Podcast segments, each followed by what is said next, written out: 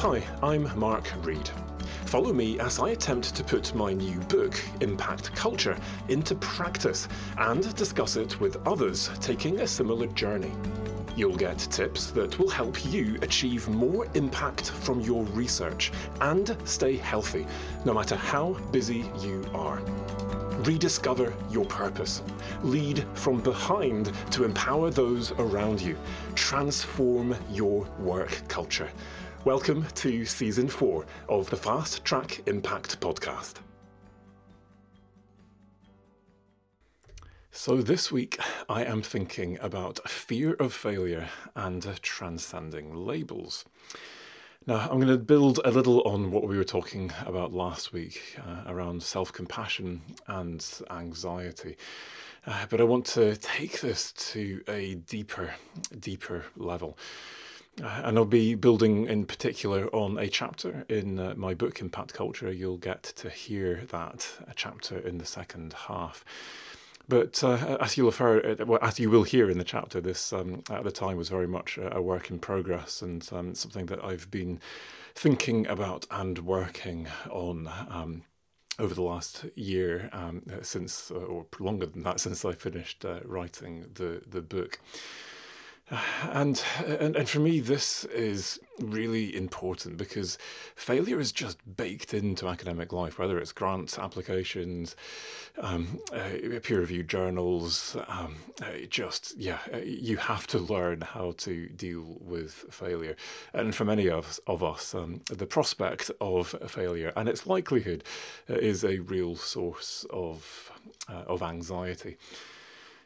But uh, I think even deeper than uh, that as a source of anxiety are the labels that we hide hide behind to make ourselves feel like we are okay, we're worth something, uh, despite all of these failures. Um, so uh, yeah, I read my uh, most uh, cited paper again to remind myself that I am a successful author, uh, and I inhabit this role as a successful author uh, in order to. Um, uh, to, to, create some kind of facade that enables me to go back into the world after that uh, really terrible uh, review uh, that was kind of right, actually. And yeah, can you believe that I didn't see those fundamental flaws in that paper or whatever it was? Uh, and great, I mean, fair enough, do that as a coping mechanism if that helps you uh, or whatever other ways in which you do that, but just building new facades, uh, creating this sense of, uh, of, of yeah, I, am good enough uh, in that way on the surface of things. I'm going to suggest is uh, perhaps not the the solution, and uh, you'll read much more about uh, the different um, phases that we can go through in terms of uh, exchanging labels, uh, getting better labels, but ultimately this is about transcending labels altogether.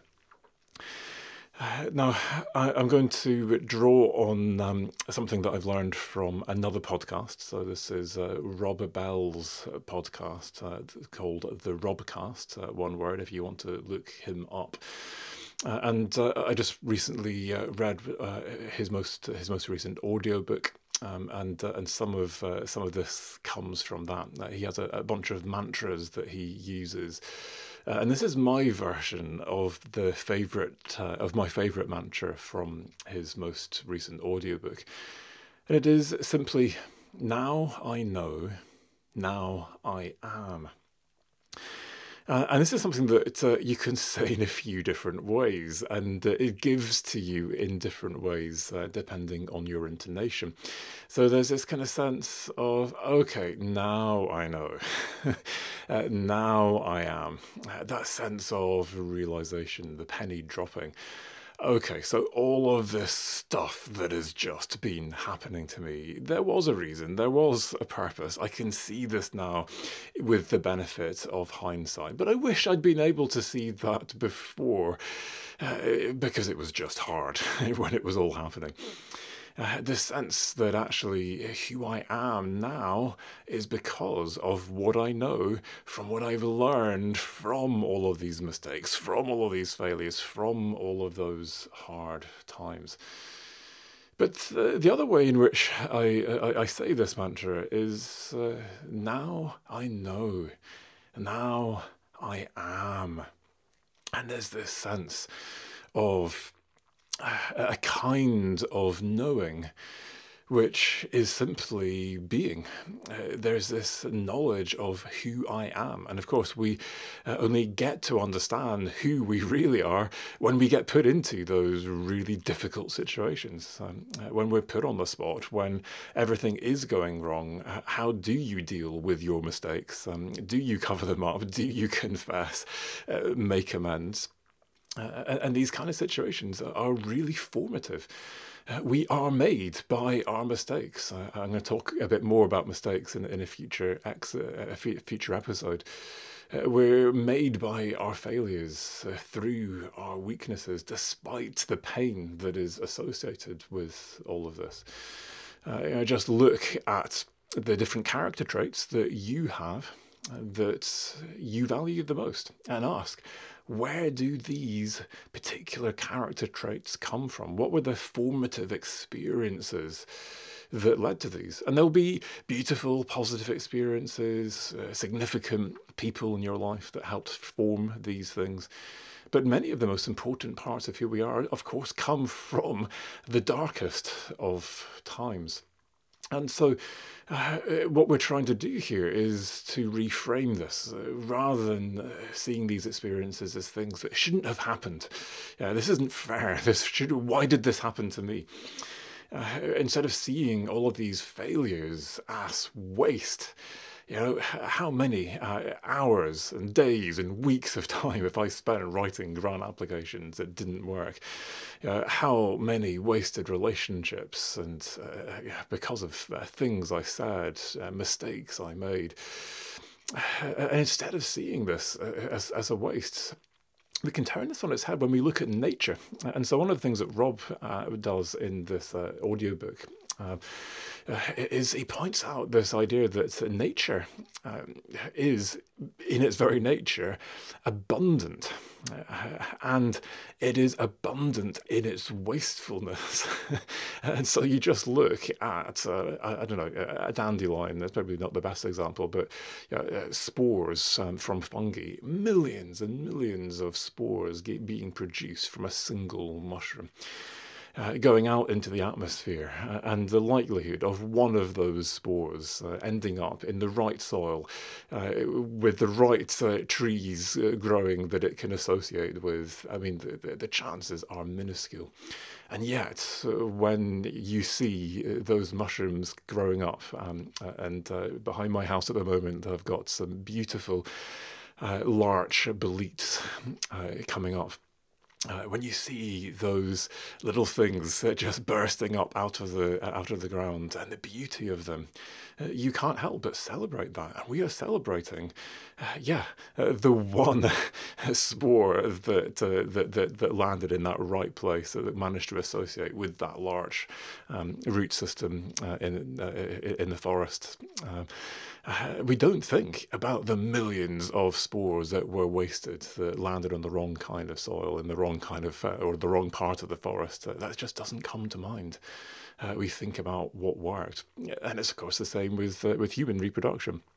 Uh, the countless thousands, millions um, of sperm that are produced. Uh, and yet, uh, when that baby is born, we marvel in the one. we don't think, oh man, what a waste, what a waste that was. So we are literally, uh, very literally, made uh, after multiple failed attempts. I mean, how uh, how many uh, sperm fail to reach the egg?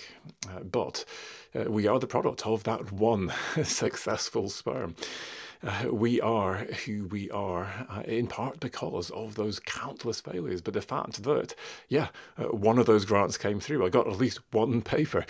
Uh, yeah, I learned my lesson and I didn't do that thing again. Uh, I, I have better relationships now because I don't do those things that I used to do we are who we are because of each of those failures. And now I know where I came from. Now I know what all of this was for. Well, now I know. Now I am.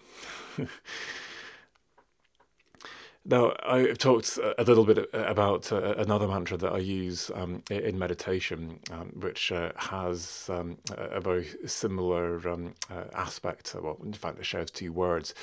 This idea of breathing in, I, out, am, here, now, and I add with you.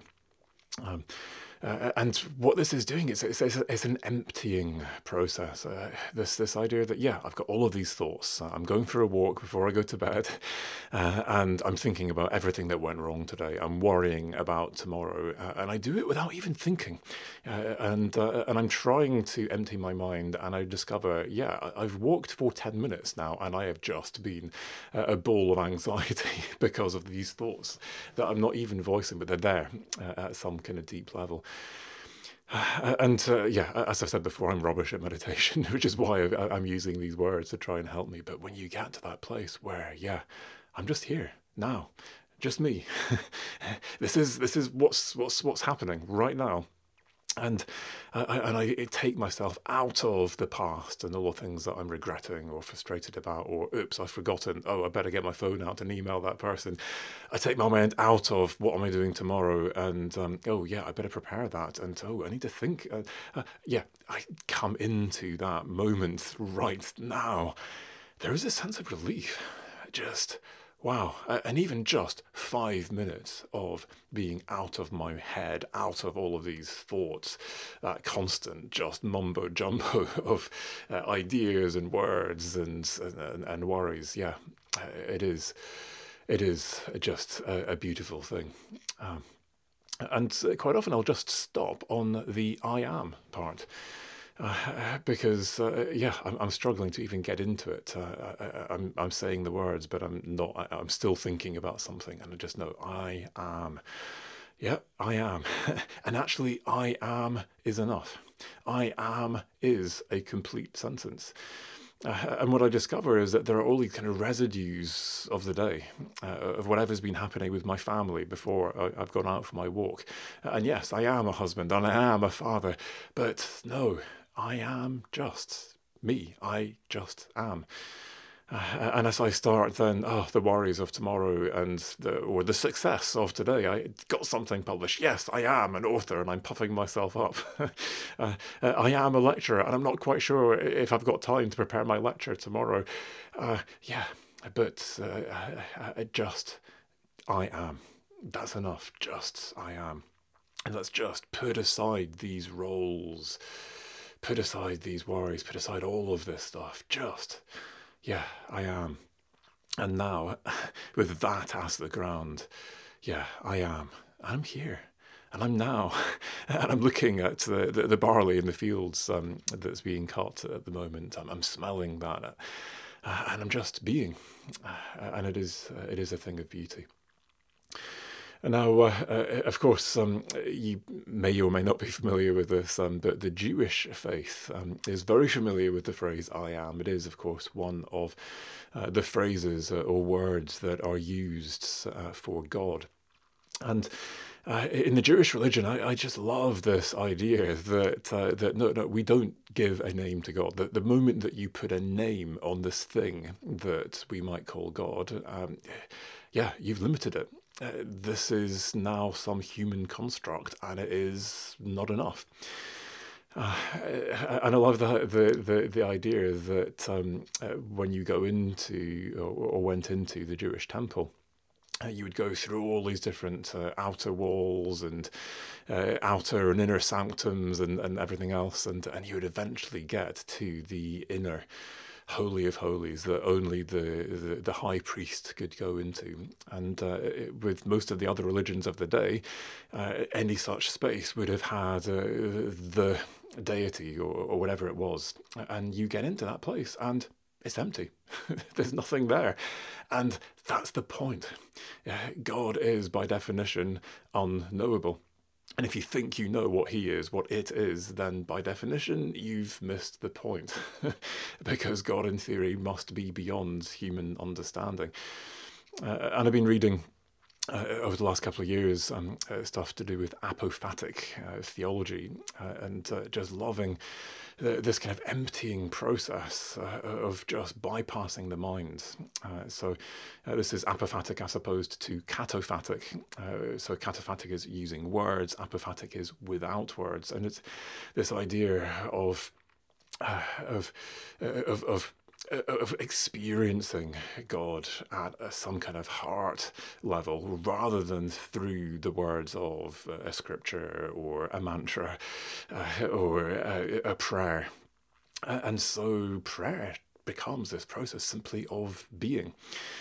Um, uh, no, uh, I'm going to forget the name of this person, um, uh, but it will come back to me uh, in a moment, no doubt. I, uh, I took this uh, perhaps a step too far, you might think, because um, this is a bit crazy, but I, I did something called Atheism for Lent. Um, and so, for those of you not familiar with the Christian tradition of Lent, you give something up. So, a common thing is people will give up chocolates, for example, for um, for these 40 days. Um, uh, and uh, instead, this is the idea of giving up your faith for 40 days. Um, uh, Pete Rollins, that's the name I was trying to come up with. Um, but have a look. Uh, look it up. He does it every year. And the idea is uh, to actually undermine the belief in the existence of a, of a God. And it is a course in philosophy.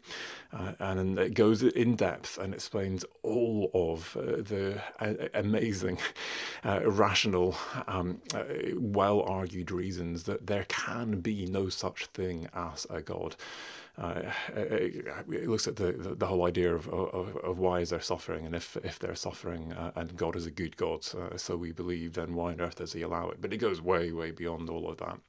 Um, and the idea is that by the end of this, uh, you have excised your faith. You no longer believe uh, the, that there, there is a God. Uh, so, so literally, I've given up uh, my faith uh, for, for Lent. And then the question is so, what's left? uh, and uh, and of course, uh, uh for some people, uh, what's left is, huh, great. So I'm, I'm an atheist now.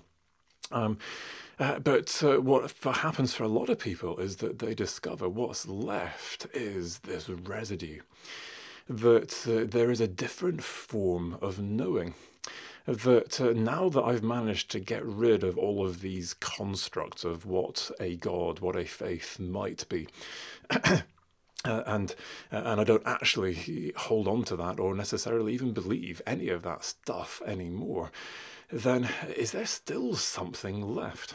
And what we get to is this experiential knowing, or what some people get to, and what I got to when I got to the end of this process was the sense of relief that uh, that yeah, uh, a faith, a, a, belief in God doesn't have to be mediated through my mind. Uh, my faith doesn't have to be as strong as my weakest argument in the face of uh, of a philosopher there is this uh, this this this experience that I have had that I can't let go of uh, that defies understanding that I can't put into words and in fact that is the whole point because this thing that I seem to have experienced that I've connected with is beyond word is eh, beyond words it is beyond knowing uh, and so I'm going to suggest that this then is that ultimate place of there being no labels. And, and so I've done this in terms of my own Christian faith.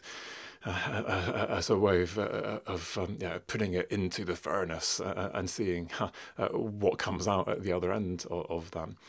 Uh, but uh, I'm going to suggest that this is a, a, very similar process that for, for many of us, uh, and a lot of us um, will experience this through uh, our experiences of, of, mental health challenges, of things like depression, this this stripping away of everything that we believed in, everything that we thought was real, everything that we held of value, and what is left at the end of that?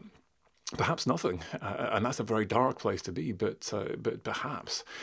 Uh, as we come out of that dark night of the soul, there is a recognition that, huh, uh, this isn't what I was told uh, that I was meant to be. This isn't uh, what I I was um, led to believe uh, was most important. But this is what is left, and this is what I care about, and this is who I am now.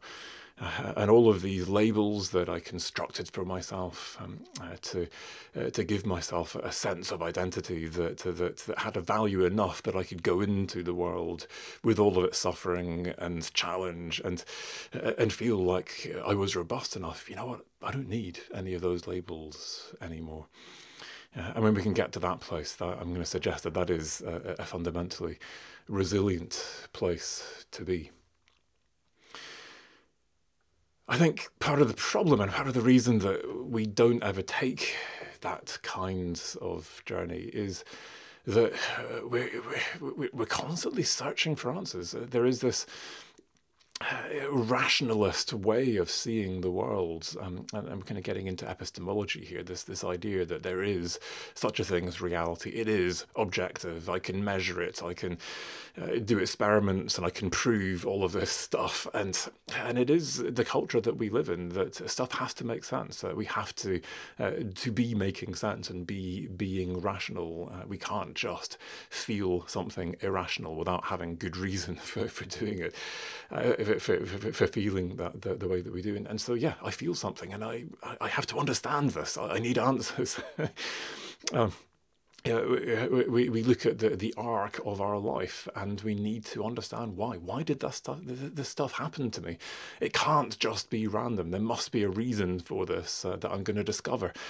Uh, and then uh, at that point, eventually, it will all make sense, and um, uh, and I'll realize uh, what it was for, and why I am where I am now. And we watch films based on the hero's journey. Um, Uh, I'm uh, uh, looking forward to to the new Lord of the Rings on on Amazon Prime. I think it is um, one of my favourite um, books of, of all time, and and of course the the, the classic hero's journey. But we want to see what happens at the end. The reason we watch it is we want to know the insights. We want to know what, how all of these disasters uh, and and and um, uh, and false starts and challenges ultimately resolve. Uh, and and we applied that to our own lives. Uh, well, that's the point. You know? Our life is this uh, this hero's journey of upsets and uh, and and setbacks and things that go wrong. Uh, but the whole point is, we'll, we'll, it will be revealed at the end. We'll we'll know what this was about at the end. But what if the journey is the point? what if uh, the whole point isn't about arriving and eventually one day having the answers? Uh, what if all of these unexpected twists and turns, uh, this uh, sudden diagnosis that I'm living with, or whatever it is, the, uh, the failures, the disappointments, uh, what if these aren't just things we need to put behind us and learn from, but what if they are actually the point and we're missing the point the whole time? We're wishing away our lives. Uh, I'm wishing away this week because it's a really hard week, but next week will be better. Uh, I'm going through this phase uh, at this point with my kids where it is just hard work and everything feels hard and I'm exhausted and I just, I'm wishing this was over. One day we'll, it will finish. Um, uh, the, the, the, the, the burning humiliation uh, of that error of judgment that I made and the consequences I'm now living through it will go. Uh, uh, it, will uh, and the point is, I'm going to somehow manage to forget this. I'm going to self medicate. I'm going to distract myself um, to, to get through. Uh, and actually, the whole time, I'm just missing life. I'm missing now because I'm focused constantly on next month or yeah by the time i get to the end of this project uh, the new year uh, my, my schedule's going to clear. I'm going to get time at last uh, to be able to pick up um, some of those self-care things i've forgotten to actually spend time with the people that i love. And of course it never happens. Uh, the new year comes and a new project comes along a new responsibility gets landed on my desk and uh, okay by summer uh, summer is going to be better. Um, and you just constantly live for that uh, that that future. But uh, what if that future doesn't happen? Uh, and history tells us very often that it doesn't. Um, uh, uh, and maybe the reason um, that, uh, that, that it's not going to happen um, is because actually we are missing the point, and uh, and the past keeps repeating itself because it's trying to teach us a deeper lesson, which is that we need to fully inhabit this present moment because you know what?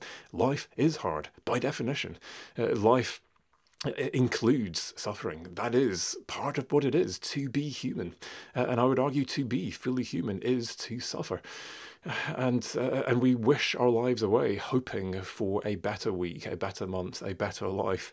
Uh, and we get to the end of it and discover, huh, we kind of missed it. Uh, and it is this, I would argue, quite Western way of viewing suffering that says suffering is bad. Suffering is something you have to get rid of. You go to the doctor if you're in pain and you take painkillers.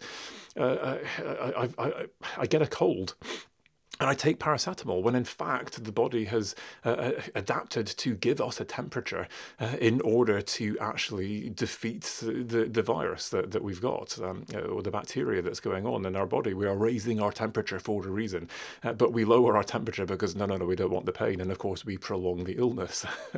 and, and I, just wonder is this is this actually kind of a, a metaphor for uh, for just you know living through it, feeling that pain and and reframing the pain as yeah maybe it's not so bad. Uh, it's not any lo- any less painful but we feel it less like suffering when we can reframe this. And this was why uh, when I spoke to uh, to my coach come counselor at the moment um, uh, about my anxiety. And um, if you remember last week I was saying uh, that he was like yeah we've uh, there's there's a plan. We can uh, we can we can fix this, and, and here's a bunch of stuff um, uh, that we can do. And my instant reaction to that was great. That gives me hope. And I'm really pleased because uh, I can't continue like this forever. But at the same time, something in me said, not now. Uh, just because there's a problem doesn't mean I need to rush into instantly trying to fix this. And that's not about wallowing in this and uh, and reveling in this somehow and now using this to get pity uh, from you or, or from anyone else in, in, in my life. But it's this recognition that, you know what, the pain, uh, this anxiety, uh, all of our feelings, uh, they are here for a reason. They're trying to teach us something. And, and I don't want to self medicate, try and fix this when the sense I have is that there is more that this has to give to me. Uh, uh, the, the the temperature, the the feeling rotten when I've got a virus, um, uh, it's it's it's there for a purpose. uh, if I suddenly feel angry, yeah, that anger is typically telling me there is an injustice somewhere in my life. I need to go and look. Where is that injustice? Maybe I can fix the injustice. I don't need to just ignore the fact that I'm angry and store that up, uh, or take it out on someone or discharge it in some unhelpful way. It's telling me something. Uh, and the same with the anxiety. Uh, the anxiety is there, but it is telling me that there's there's something uh, deeper uh, that that that I need to deal with. And that's not necessarily about something that needs to be fixed. Maybe it's just something I need to know, that I need to be able to to, to live with. Uh, and this is now an embodied and conscious journey. I'm not just uh, rushing through life to get to the end, to get to the point, to, to get to the insight, to get through the hard times to the good times that are going to come. Uh, this is about living in and fully experiencing life as it is right now uh, with the discomfort. Um, uh, and as I do it, I I build emotional skills, and uh, and the key thing here that we're building in terms of a skill uh, is the ability to feel. Uh, and I think that uh, society uh, demonizes all of these negative feelings. You know, you can't express anger, um, and yeah, you should be careful when you express anger. But uh, you can't even feel angry. That's not appropriate. I, I need to push that down. Yeah, I, I shouldn't be feeling like this. I shouldn't be feeling sad. Look at everything that I've got in my life. This is wrong. I need to feel happy. Uh, there's there's something kind of broken, I would suggest, at the at the heart of society of any society that doesn't allow you to be fully human. Because to be fully human is to feel all of this stuff, the full range of human emotion, and to be able to sit with that. It's okay to feel sad. It's okay to feel anxious. It's okay to feel angry. Not all is good in the world. And yet, this is not productive in the conventional sense of the word. I'm taking time out because I am feeling anxious. I'm going to go for a walk rather than try and push through this. And as a result, I'm doing less uh, in terms of that traditional sense of productivity. But this is a different kind of production. I'm producing something far deeper here. As I become able to feel more and more, uh, I feel more of, of everything. Uh, so, yes, I feel that pain, I feel that suffering. Uh, and it's not just a sense of by contrast, but there is this unlocking of, uh, I guess, a permission. Um, there's a book that I've read on this called Permission to Feel Marc, somebody whose name I've forgotten, uh, but you can Google Permission to Feel. But the sense that we don't even give ourselves permission, let alone society giving uh, us all permission to feel. And as I give myself permission to feel, I experience the depths of all of those feelings fully. Uh, and and if I won't allow myself to feel the negative stuff, that what actually happens is I just numb a feeling across the board. Uh, because uh, if uh, if, if I allow myself to, to, to, to feel those things, well, yeah, who knows what might happen? Well, actually, yeah, who knows? And this might take you to a scary place. But one of the other things that will happen um, uh, is that you will feel joy. You will feel love. You will feel uh, that sense of deep satisfaction, that sense of being just overwhelmed with beauty. Uh, that, that experience I, I, I, alluded to, just walking into the forest and seeing that mushroom and being able to identify it, smelling it, tasting it, uh, that sense of wonder as I imagined mycelia growing under my feet, that sense of wow a sense of being just yeah, yeah overwhelmed by beauty. My my family we took our kids to the first ever music festival. This was a, a big moment for me and my wife. Um, so we're big music fans went to festivals uh, all the way through our, our, married years uh, for the 10 years before we had children. And we promised ourselves uh, once our kids are old enough we'll take them um, to, to one of these festivals. And there was this kind of doubt. Yeah you don't see people doing this. Something must happen when you become a parent that means you don't then go back to festivals with your kids. And uh, and so and uh, yeah fortunately that has not happened and uh, and we took them. And um, and there was this uh, this moment um, where we were uh, sitting at uh, uh, this um, kind of unplugged stage uh, where some of the famous acts uh, were coming to do secret sets, and um, but also some smaller artists. Um, and there was this guy, Lewis McLaughlin. look him up. Um, uh, he just won uh, a prize for Glastonbury Young Artists uh, or something like that. Um, and he's got this song called Whole, um, and he just sings, I'm feeling whole again. And I'm sitting there in the front of this thing, and the tears are just rolling down my cheeks. It was so embarrassing. But, but just, yeah, this sense of feeling whole again. And, and this is my experience at the moment.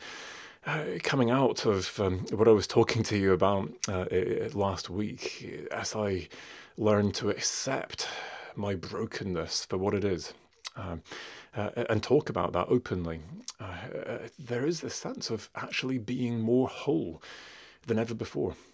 Uh, not everything that's broken needs to be fixed, at least not immediately.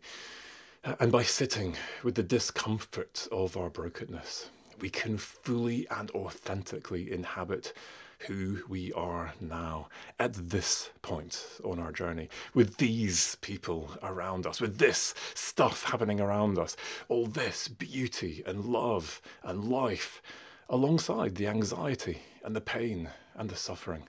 This is life in all of its fullness.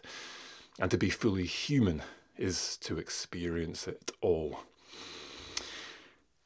So, uh, that's me Don. Uh, that was a bit of a, a riff, a, a, rant. I'm not quite sure what it was.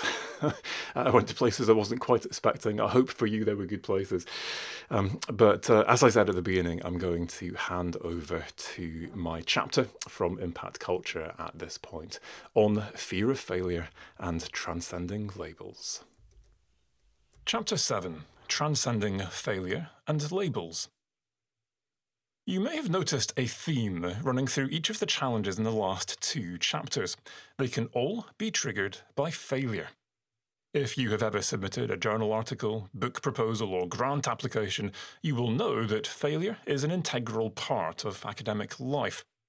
It is therefore important to consider how you will deal with your next inevitable failure if you want to avoid it triggering people pleasing, perfectionism, or imposter syndrome.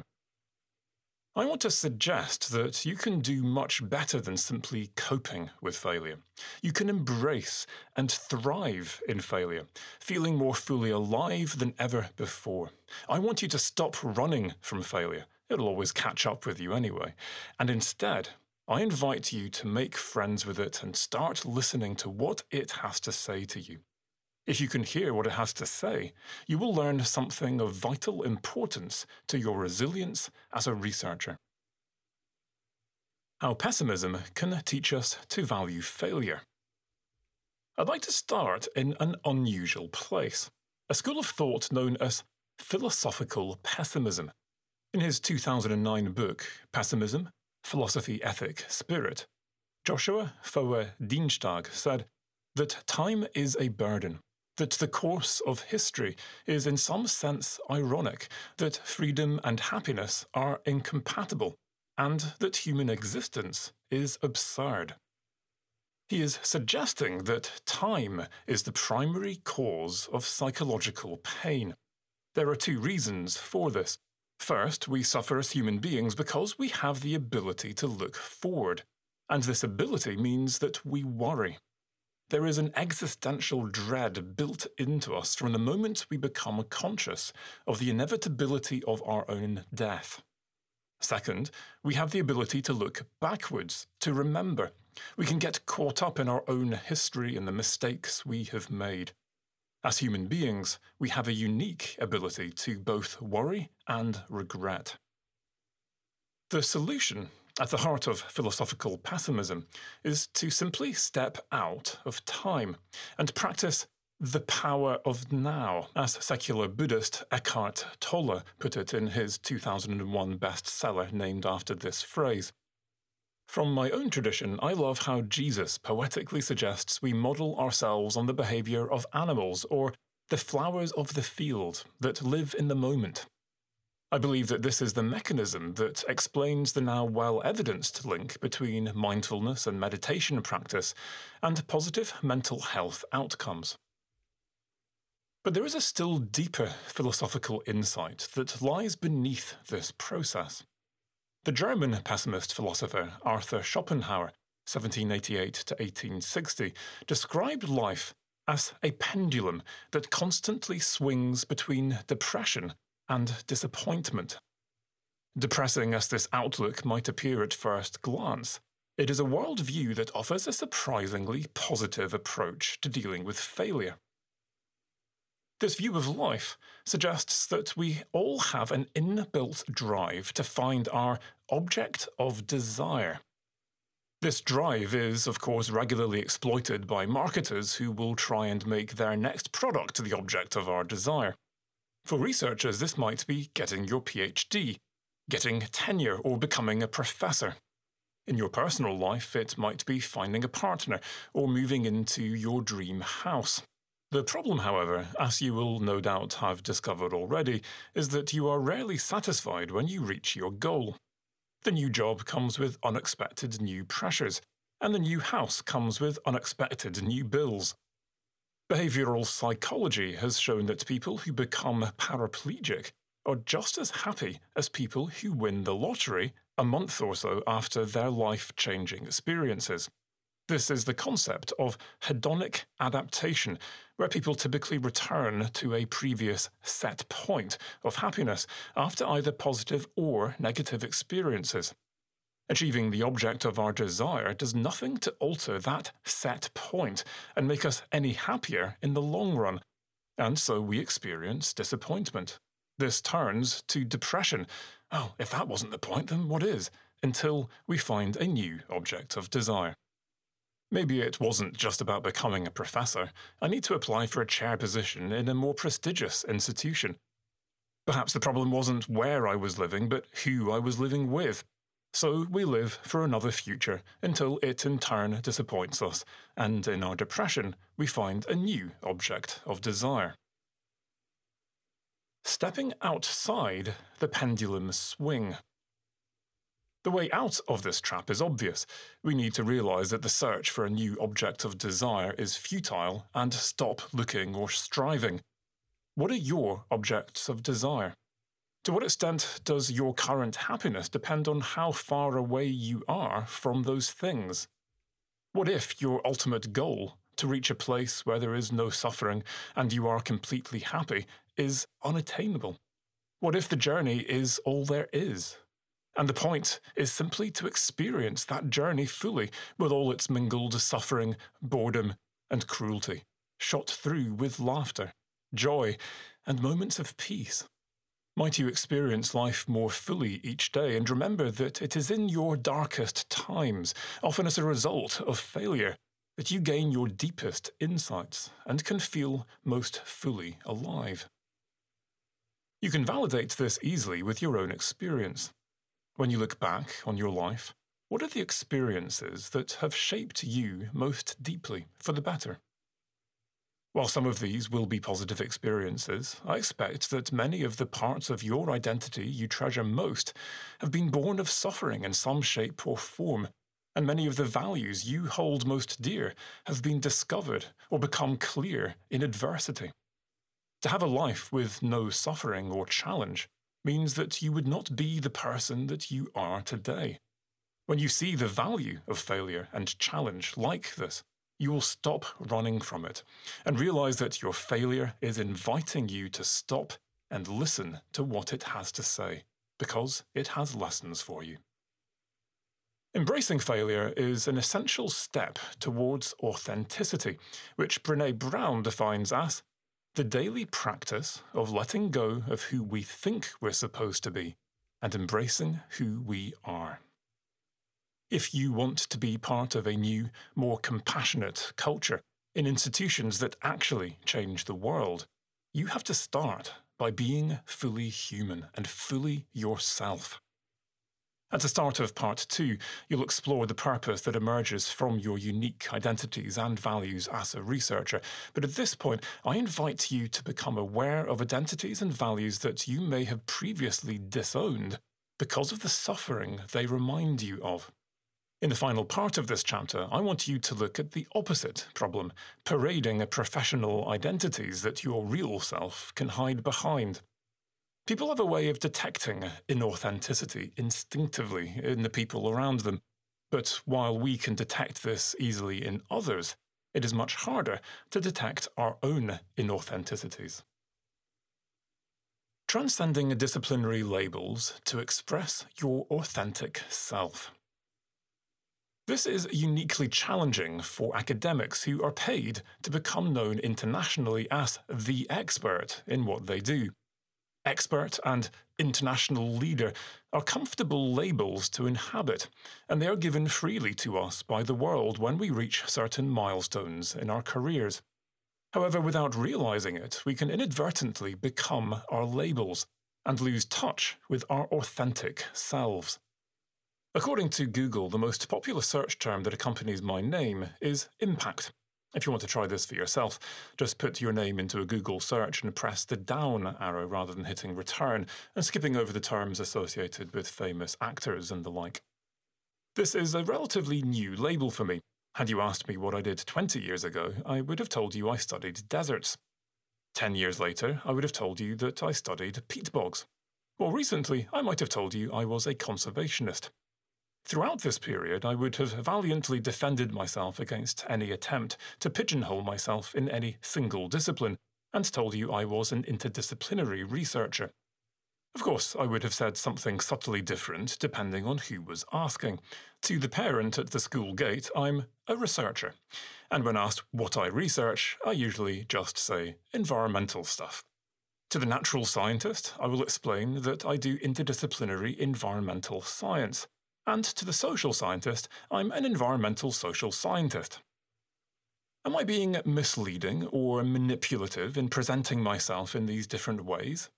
No, they are all authentic descriptions of what I do.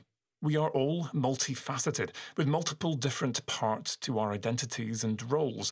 And whether we realize it consciously or not, we are likely to emphasize the parts of ourselves that are most similar to the person we are talking to. We create labels for ourselves that help others quickly understand what we do or who we are, and we adapt how we label ourselves to our circumstances to create connection. This is all normal and healthy, but at what point do these labels become too important to us? Do you sometimes find yourself hiding behind your labels, puffing them up like a protective shield as if to say, I'm important, so don't mess with me? Do you find yourself digging out your CV or rereading your publications when you feel like you're not good enough so you can re inhabit a label that makes you feel good enough? Do the labels you hide behind reveal something about your dependence on achievement based esteem? And do the way those around you respond to your work identity give you relational esteem? Is there any intrinsic esteem underneath the labels? Sadly, most people don't find out until the labels are peeled off for them when things go wrong in their career or personal lives, or they retire and discover their achievements and networks don't move with them into retirement. I don't want you to have to experience what I went through to learn this lesson, but I want you to be able to transcend the labels you currently inhabit. My most recent reminder of this lesson was when I attempted to introduce myself as an interdisciplinary researcher to an Australian professor last year. He had looked me up before our dinner engagement and concluded that I was a fucking social scientist. It wasn't a great start to the evening, and he added insult to injury after we swapped business cards when he told me that if he had a chair title like mine, he certainly wouldn't put it on a business card. While we were waiting for our food, I challenged him to explain his objection to social scientists, and he told me that they let the side down with their weak CVs, by which he meant citations. As it happened, my H index was higher than his, though I didn't know it at the time. I tell you this story because experiences like this make you interrogate the labels you use and think more critically about how others perceive them. The experience also made me realize how I depended on certain labels to get respect from others. If I was genuinely secure in my identity as a social scientist, which is a big part of what I do, then I would have been happy to have owned the label he gave me and might have been able to laugh at him. But I was offended. Really offended. It didn't help that he had told me he had tried to watch one of my videos and had been so bored he turned it off. My pride was hurt, and so I reacted. The week before I left for Australia, my 12 year old daughter had been teaching me how to do a teenage death stare. She claimed that I was terrible at it, but I wasn't really trying. That evening, I tried. I gave him my most withering stare as I sat in silence, watching him dig his hole as we waited for our food. I admit that it was childish, but it felt good at the time. As I reflected over the following days, I remembered other similar experiences where my professional pride had been wounded. The most common was being introduced to fellow academics at the start of a training day as a consultant. Why could I not just let it go? No, every time it happened, I started with my own introduction, making it clear that I was a professor. Had my professional pride really become that important to me? I was cringing at myself. The labels I gave myself had become a crutch for my self esteem, and I needed to do something about it. The real reason the Australian professor had offended me so deeply was that it felt like he was reading a label my mother had stuck to my forehead as a child, which read, Stupid little boy. I was just as clumsy and forgetful then as I am now, and I regularly felt humiliated by her reactions to my mistakes. Effectively, I had stuck a professor label over the stupid little boy label to tell myself and the world that I wasn't a little boy anymore and I wasn't stupid. But the old label was still there underneath the new one. In fact, there were multiple labels stuck over the original stupid one university student and youth group leader covered it up first. And then it was PhD student lecturer, and research centre director. Done adaptively, with emotional intelligence, relabeling yourself in different contexts can create connections with others. Done pathologically, to cover something up, relabeling was driving my imposter syndrome because no matter what position I acquired, I still felt like the same stupid little boy underneath it all. Ultimately, I was my labels rather than myself, and I was unable to be authentic. I didn't realize this, however, until I was pushed over the edge into depression by workplace bullying and a failed police investigation into the person who had sexually abused me throughout my childhood. I deconstructed who I was during that time and was disgusted by what I found beneath the labels. I realised then how dependent I had become on achievement based esteem and how meaningless all my achievements were. Any vestige of relational esteem I had used to build my self image was in tatters too, as I realised that those who were supposed to love and protect me had damaged me or turned a blind eye. Without any sense of love or respect from family or colleagues, I felt psychologically naked, with no intrinsic esteem or sense of self. Beneath all the affirmations I had clothed myself in, I discovered a hollow skeleton. In the months that followed, I slowly began to build a sense of my intrinsic worth by giving rather than seeking love starting with compassion for the hurting boy that will always be part of me. I will always be grateful for those dark years, for peeling off the labels I had stuck over my wounds, enabling me to become aware that they were still hurting. I don't think people ever truly heal from wounds like that, but by accepting and living with my vulnerability, I'm able to be authentic. Now, Remaining authentic is a daily process of being myself and being aware when I use labels to hide my vulnerabilities. My car crash dinner engagement reminded me that labels shouldn't matter.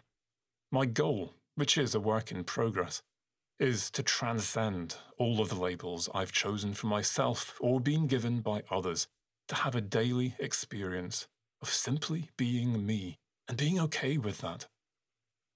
By holding the labels loosely, it is possible to connect more deeply with people because they are connecting with you, not your label. You are able to open a channel of empathy with that person because it comes from you, not your label.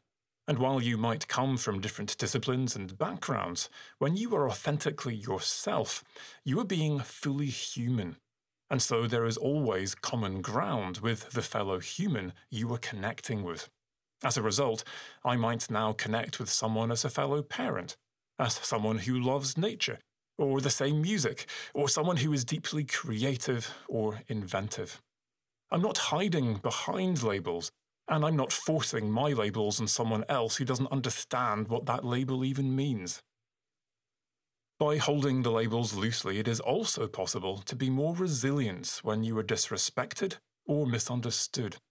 If calling me a fucking social scientist helps you feel good about yourself, then I'm not going to pick a fight with you or let you get to me. It just isn't relevant. If you want to call me an impact consultant and that works for you, then that works for me too. Whatever, it's really not a big deal.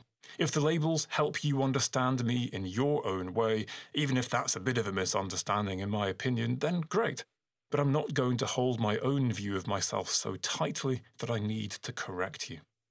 Increasingly now, I no longer see myself as one label or even as multiple different labels I can pick and choose from. I'm trying to go to a place in my mind where the labels are just not necessary because I see myself in my internal world as an integrated and mysterious whole person. Can you embrace the unknown depths of who you are and be content being who you are without the need for any labels. I would argue that transcending labels requires a deeper level of inner confidence and security. Typically, you need to inhabit a label fully before you can transcend it.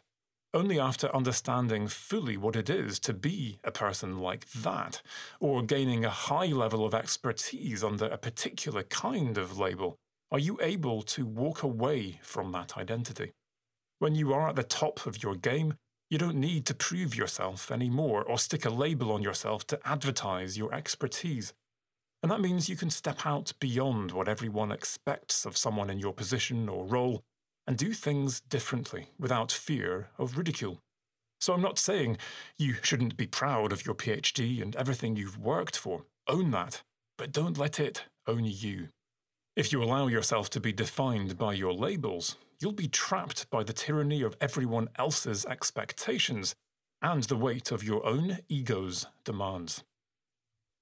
What would it take for you to transcend your labels and be more authentically you?